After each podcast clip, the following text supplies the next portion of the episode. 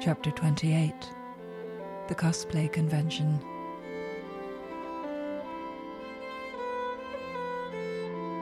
Cosplay, since the hardship had bedded in, had become the hobby of the super rich.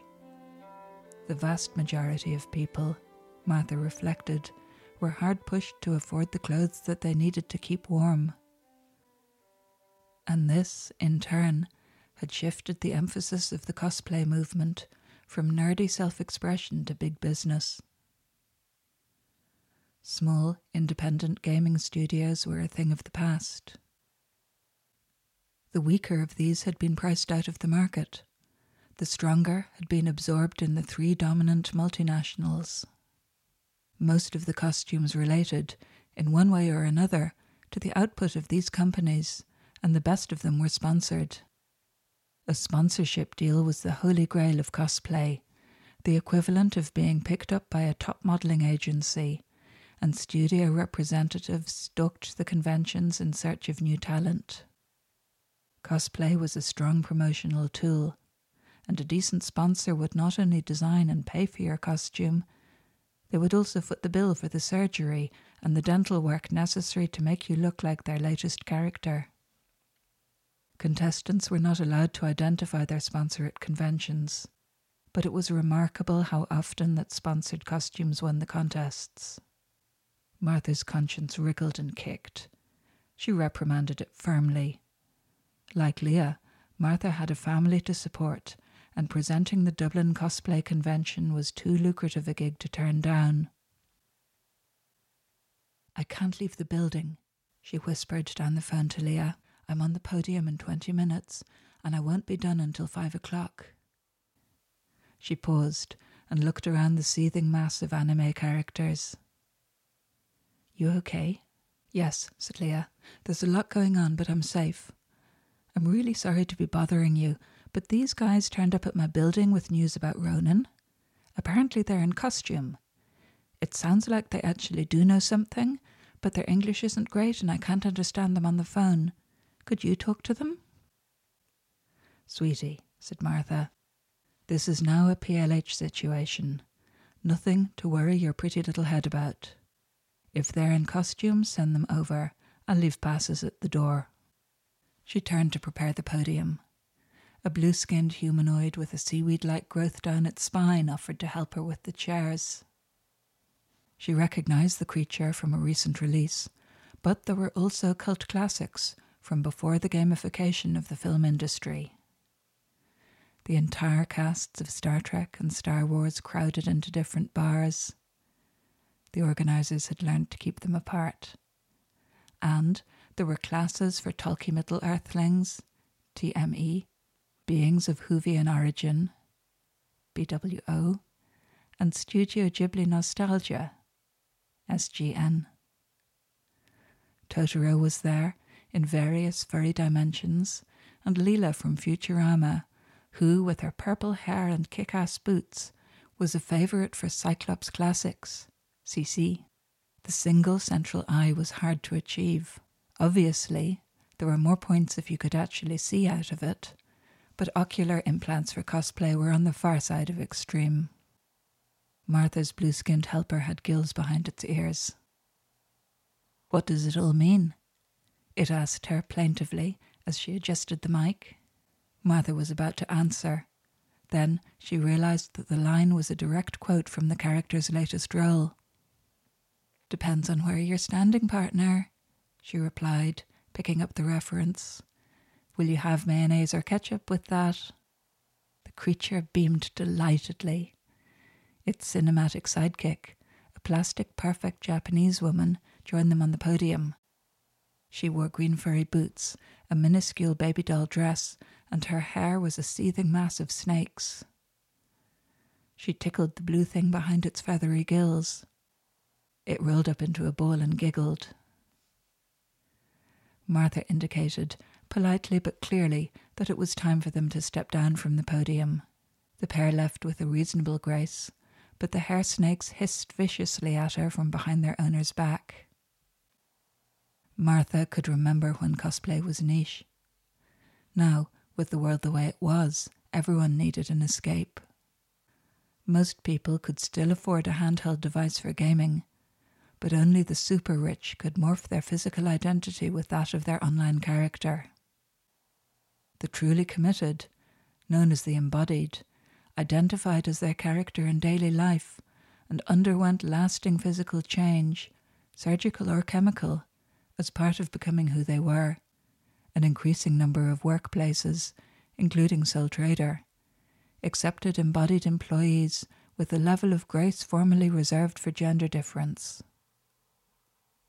If you identified as a dragon, then they were contractually bound to accept you as a dragon, provided that you could do your real world work.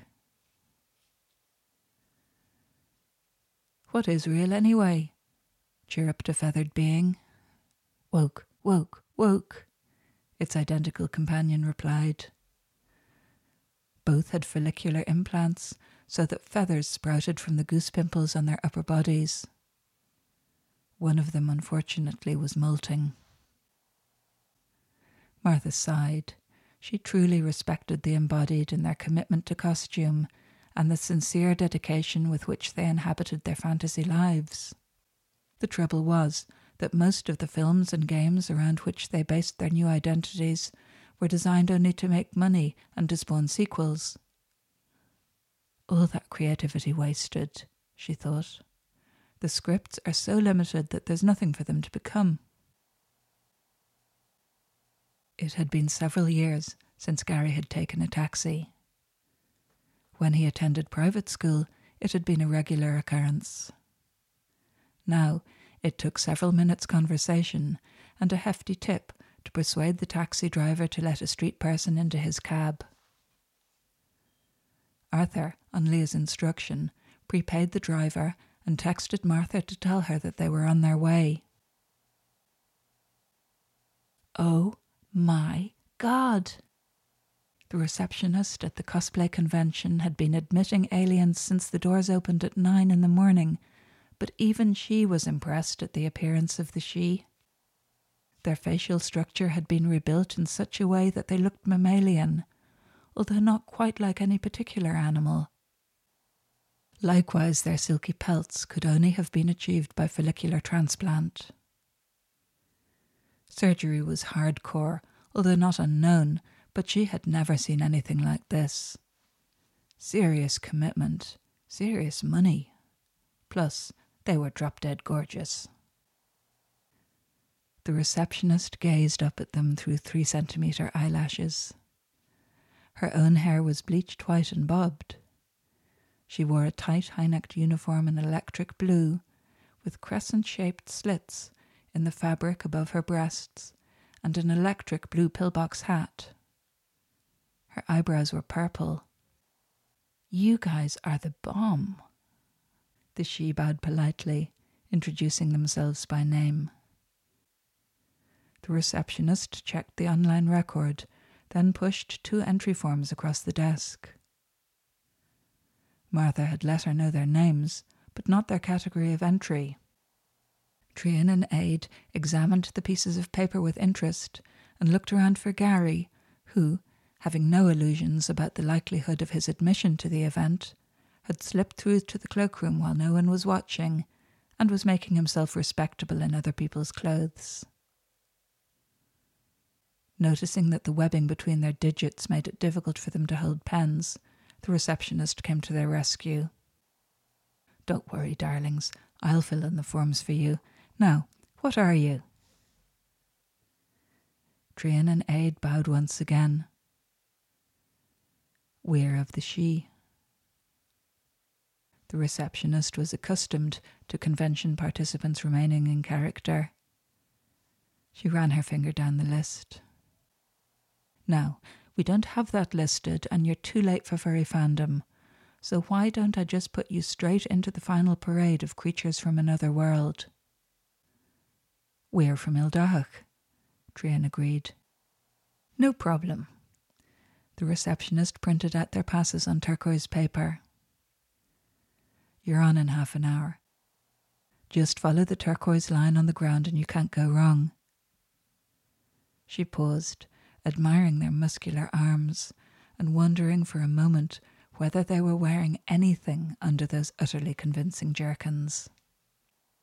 She shimmied around the desk, revealing a bare midriff above a very small skirt and electric blue ankle boots. Can I have a selfie? Trian and Aid stared at her mystified as the receptionist whipped a phone from her pocket and held it at arm's length, encouraging the bewildered Sidhe to lean in and smile. They did so, showing a new level of detail in their dental work. She clicked, examined, clicked again, and then lost interest in them as she got to work on her hashtags. Hashtag cosplay, hashtag alien, hashtag beautiful, hashtag embodied, hashtag pair of rides, hashtag photo of the day. By the time she had posted to her Horcrux, the Sidhe had wandered off into the crowd. As Trian and Aid set forth into the crowded hall, Gary emerged from the cloakroom, almost unrecognizable in a smart woolen blazer and recently ironed chinos. His leaky trainers had been discarded in favour of handmade Italian shoes, and he carried a laptop case in one hand and a valid press pass in the other. Result, said Gary. Come on. The adjudication of marine and aquatic beings, MAB, was now in full swing. Gary, who had a good memory for pretty much everything, recognized Martha amid a sea of cephalopods. It was a sophisticated class, and even the experts struggled to tell the difference between mechanized puppetry and the embodied, whose tentacles were vat grown implants based on a splicing of human and octopus DNA. The cosplay convention in Tokyo included a tank for embodied characters with gills, ECG, but this had been disallowed in Dublin due to drownings and expense. Now, the judges deliberated over a combined entry billed as The Fisherman's Wife. One player had a full octet of tentacles and a predatory beak. The other was a humanoid female, simply dressed and carrying an empty jar. She came under the category of women waiting to be ravished. WWR. It was a controversial area. Cephalopod rape fantasy, CRF, was not allowable in public cosplay competitions. There were clear rules demarcating the boundaries of tentacle porn. But this entry was technically allowable. There was nothing overtly sexual about it, despite the entrant's obvious predilection for intimate cephalopod interaction, ICI, which was colloquially known as squidding. Some of the costumes were very diverting, and by the time Gary's attention reverted to the Sidhe, they had already been herded into the corral for creatures from another world. Gary flaunted his press pass at the gate to no avail. He made his way to the back of the podium. The Sidhe, being half a head taller than anyone else in the room, were easy to identify. They stood among scaled and silvered beings and looked around with interest. Lacking Foelon's interest in human culture, they had low expectations of the human world and found it unexpectedly entertaining. They had very little notion of what was going on. Having no reference for pretending to be something other than you actually were, the idea of dressing up was utterly foreign to them. Also, despite their brother's efforts, they did not particularly like humans but no Sidhe is immune to sincere regard. It was clear to all that the costumes of Trian and Aid were far superior to anything else at the convention. They basked in the admiration, grudging or otherwise, that emanated from the crowd. Martha took all this in with a quick glance and a sinking heart. She had a notion that, having engineered their last minute entries, it would be a bad idea to let them win. The idea had been to park them somewhere until she finished work. This seemed to have backfired. The judges, a trio of international cosplay experts, sat at the back of the podium as the parade of aliens commenced. Martha stepped up to the mic with a dazzling smile. And now for our grand finale. Her pink dress, close fitted, low cut, was designed to command attention. Apart from the judges and a scattering of journalists, she was one of the few people in the room not wearing costume. Her faux diamond earrings sparkled as she turned to welcome the parade of creatures from another world.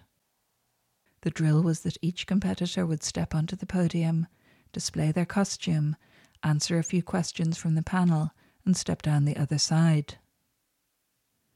The first 20 entrants, this worked perfectly. The strongest of these, in Martha's opinion, was a robo-dog, based on a long forgotten cyberpunk character, and composed of mechanical prosthesis and a Dalmatian skin graft. Its neighbour accused it of having fleas. The robo-dog was followed by an elf, winner of the Tolkien Middle Earthlings class, who insisted that the judges address her in Elvish, and a conversational creature that looked exactly like a real dog. Its cover was blown when it began to scratch, bearing out the flea theory, but dislodging its voice implant, which revealed that it actually was a real dog. It was removed by the Prevention of Cruelty to Animals team. Gary looked appraisingly at the Sidhe and wondered how the prevention of cruelty lads would get on with them. He hoped that the situation would not arise. Living on the street had heightened his awareness, and, unlike anyone else in the room, he had a reasonably accurate idea of how dangerous Aid and Trian actually were. The Sidhe stepped up onto the platform and looked around, awaiting instructions. A murmur went up from the crowd. Martha consulted her handheld device. Let's have a big hand for our final contestants, Aid and Trian of the Sidhe. There was a roar of applause. Aid and Trian bowed. The three judges rose to their feet and clapped. One of them emerged from behind the desk and advanced, still clapping.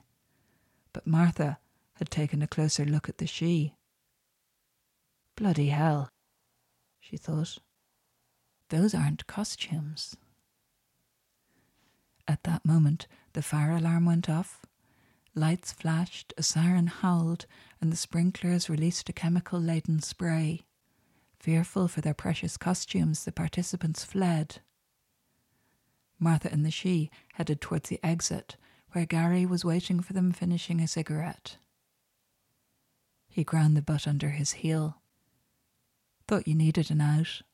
Martha had no recollection of Gary, and even if she had, would not have recognized him in his current garb. Who are you? He is the gatekeeper, said Trian helpfully. Even among the costumed participants milling on the pavement outside the building, the Sidhe were beginning to attract attention. Bus number 49N, 54A, 65, Trian recited. Martha stared at him blankly.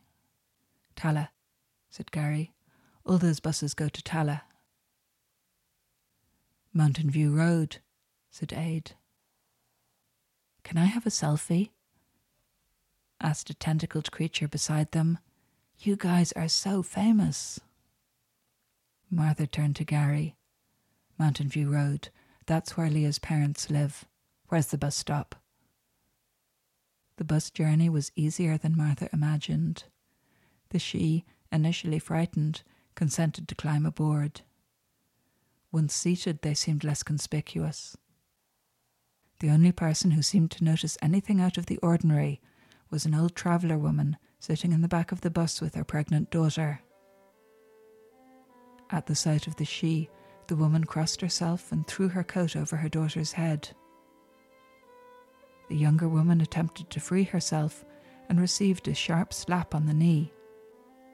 Keep yourself covered, Nan, her mother hissed. Don't be looking at them or they'll be back for the babby.